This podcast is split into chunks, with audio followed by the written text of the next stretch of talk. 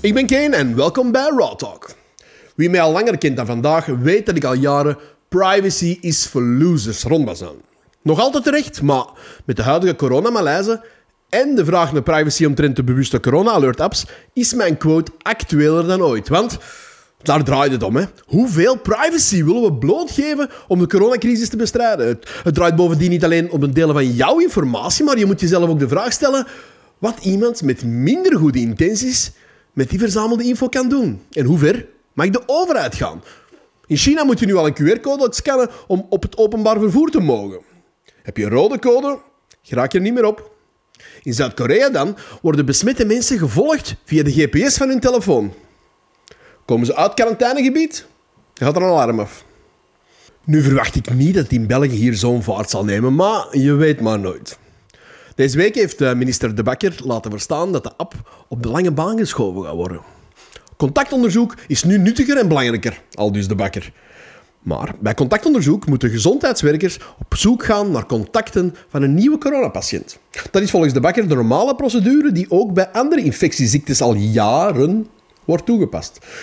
Nu zou een app toch daarbij net iets handiger zijn, niet? Maar hoe zou zo'n app er nu precies uitzien? Net omwille van de privacy is er een behoorlijk glashelder format dat kan werken en de privacy respecteert.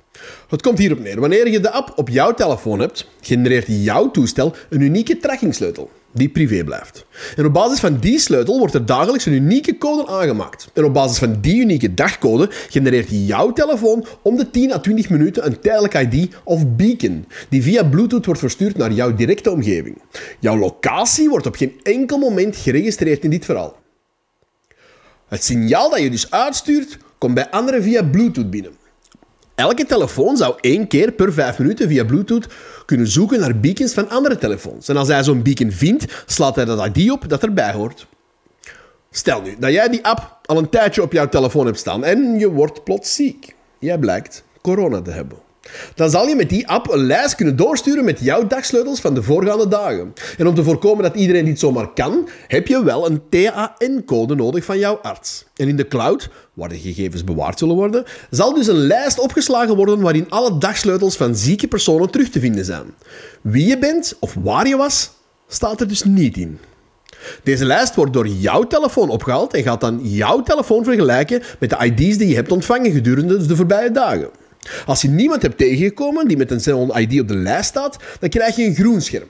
Ben je wel personen tegengekomen die ziek zijn geworden, krijg je een oranje scherm en zal je jezelf moeten afschermen van contact met anderen. Wie jou heeft besmet, kan je nooit achterhalen. Het grote voordeel van zo'n app zou zijn dat we het virus een stap voor kunnen blijven. En wie het vermoeden heeft dat hij besmet zou kunnen zijn, kan zelf de nodige maatregelen nemen en op die manier voorkomen dat hij op zijn beurt andere mensen besmet. En ondertussen zou het normale leven terug op gang kunnen komen. Weliswaar mits het respecteren van de nodige afstand tussen elkaar en mits wie mogelijk ziek is zich ook daadwerkelijk isoleert. Maar er zijn natuurlijk ook nadelen. Zo'n app stelt ons niet in staat om gewoon terug ons oude leventje op te pikken. En bovendien zal het maar werken indien voldoende mensen die app gebruiken. En daar wringt nu net het schoentje voorlopig. Niet iedereen staat te springen om zo'n app te installeren, omdat ze vrezen een stuk privacy op te geven. Natuurlijk kan de overheid daar een rol in spelen, maar wat wil dat zeggen?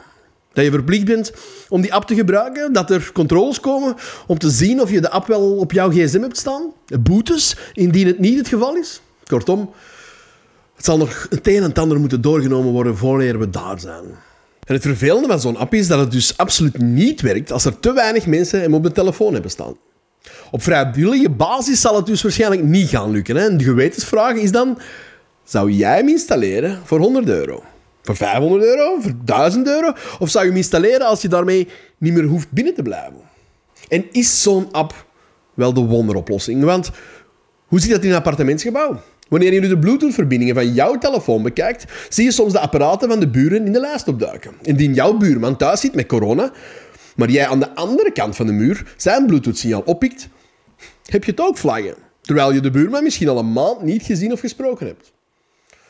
Maar ik geef toe, als zo'n app op basis van anonieme gegevens en geheime sleutels wordt ontwikkeld, dan ben ik voorzichtig positief. Zelfs al vind ik het moreel verwerpelijk dat de overheid op welke manier dan ook controle kan uitoefenen over jouw contacten. Maar er is nog iets dat mij zorgen baart. Verschillende Europese landen zijn al volop bezig met de ontwikkeling van zo'n app. Nochtans heeft de privacy-waakhond van de Europese Unie erop aangedrongen om gezamenlijk voor één app te kiezen die dan voldoen aan alle privacy-eisen. Typisch voor Europa zou het erop dus kunnen uitdraaien dat er verschillende apps bestaan die elk op een andere manier met privacy omgaan. Zo is Frankrijk bijvoorbeeld al vrij ver gevorderd met hun eigen app. Klein probleempje waar geen van de Franse ontwikkelaars aan gedacht had. Apple staat niet alleen bekend om hun hoge prijzen, ook om hun privacy hoog in het vaandel te dragen. En wat zegt Apple tegen Frankrijk? Leuk dat jullie zelf iets in elkaar geknutst hebben, maar helaas, ook jullie krijgen geen toegang tot Bluetooth in de achtergrond. Dit is trouwens een standaard policy van Apple. Apps krijgen geen toegang tot Bluetooth in de achtergrond als ze daarmee data verzamelen en die data niet op het toestel lokaal blijft. Exact wat Frankrijk wil doen en dat laat nu net het cruciaal zijn voor het functioneren van de Franse corona-app. Apple heeft Frankrijk dus een mailvinger gegeven en ze gewezen op hun eigen oplossing. Eigen oplossing? Ja, want ondertussen zijn ook Apple en Google samen mee op de kar gesprongen.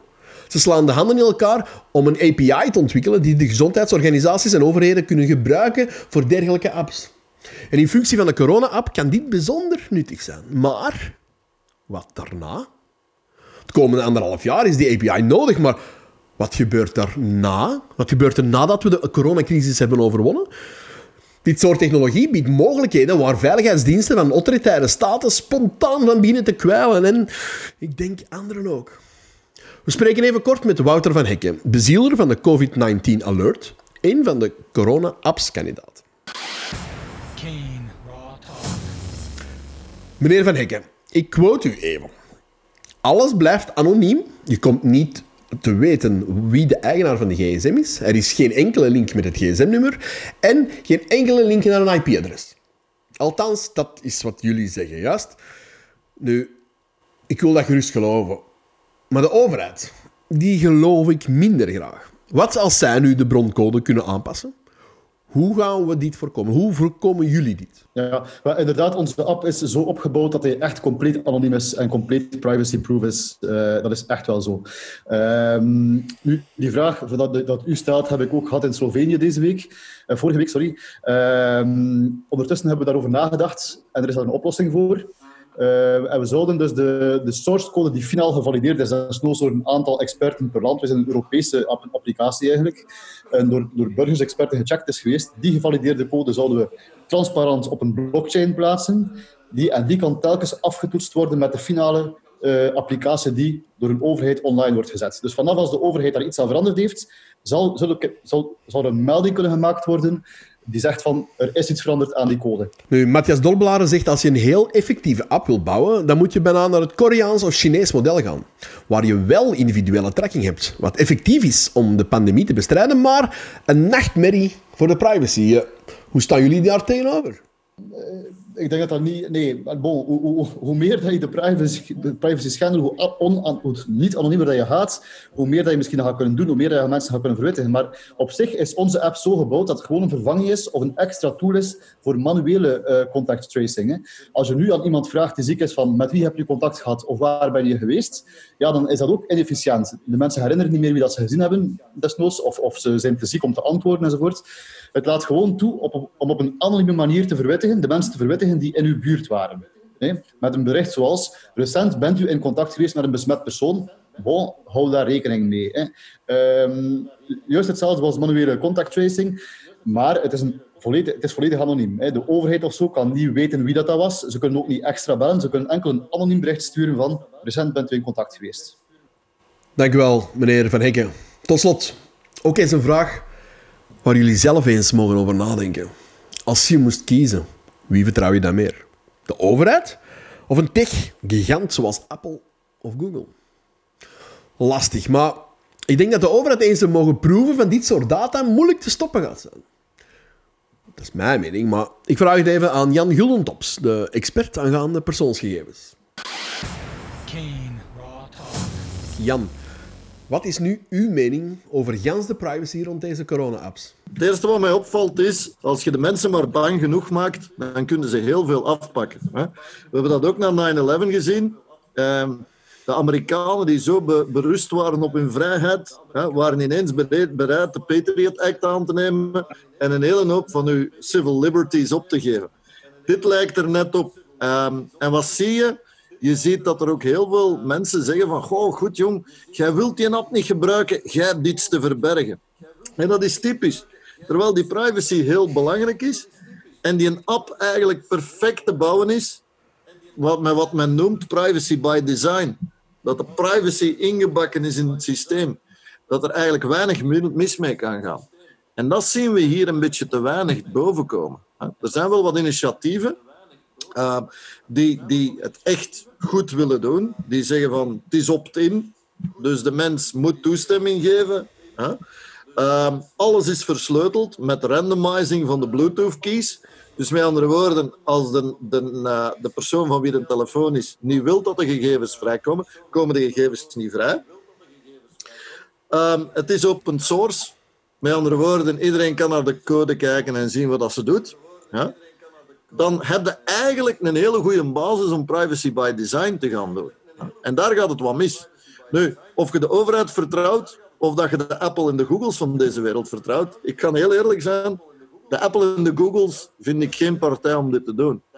Die hebben ons al zo vaak teleurgesteld qua privacy. Die kunnen volgens mij, wat zij nu aan data eh, verzamelen, al heel veel tracering richting corona doen. Ja. Dus ik denk dat het daar niet zo moeilijk is. Naar overheid toe, hè, mijn ervaring zegt dat als de overheid ergens data heeft, hè, dat ze vroeg of laat gelekt wordt. Dat is een wetmatigheid bijna. Dus je zegt eigenlijk, je vertrouwt de overheid meer dan de Big Fives. Eigenlijk wel. Omdat er een aantal controlemechanismes naar overheid zijn. Hè. Jij, we hebben de gegevensbeschermingsautoriteit hè, eh, op Belgisch niveau, hè, de vroegere privacycommissie. We hebben op Vlaams niveau hebben we zelfs onze eigen ehm, gegevensbeschermingsautoriteit, de Vlaamse toezichtscommissie, die daar eigenlijk controle op uitoefenen. En die ook mensen, en vooral de overheid, probeert te leren van je moet privacy by design gaan doen. Je moet niet te veel vragen. Je moet nadenken voordat je gegevens gaat opslaan en verzamelen. En ik weet, het is een tegengestelde reflex. Hè? Als, je, als, als je, je bang bent van inbraken, hè? dan wilde je ANPR-camera's op de rand van je dorp, want dan weet iedereen die, die, die, die, die je dorp binnenrijdt kende. Hè? En, en allee, je, je, je bent bang, dus je wilt dat dat werkt. En iedereen die daar dan tegen is, dat is een communist. Ah, alleen, nee, dat is het foute ding. Dat is iemand die, die niet mee wil. Die heeft iets te verbergen. Hè? Die is onverantwoord.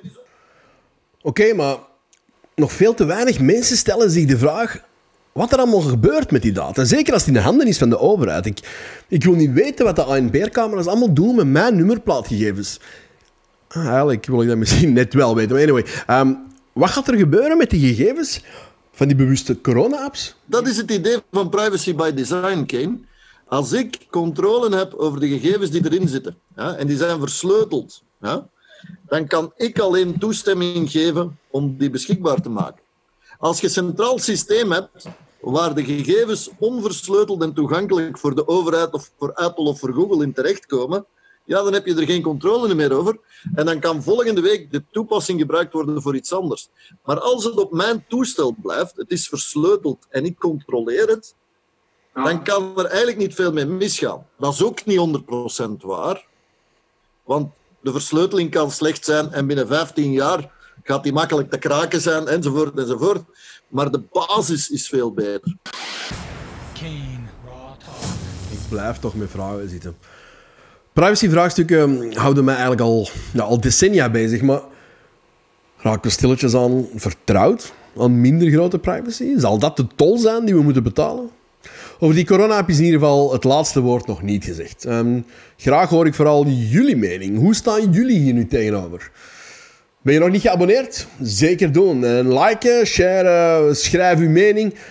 En deel vooral deze uitzending met je vrienden op social media. Ik ben Kane en dit was Raw Talk.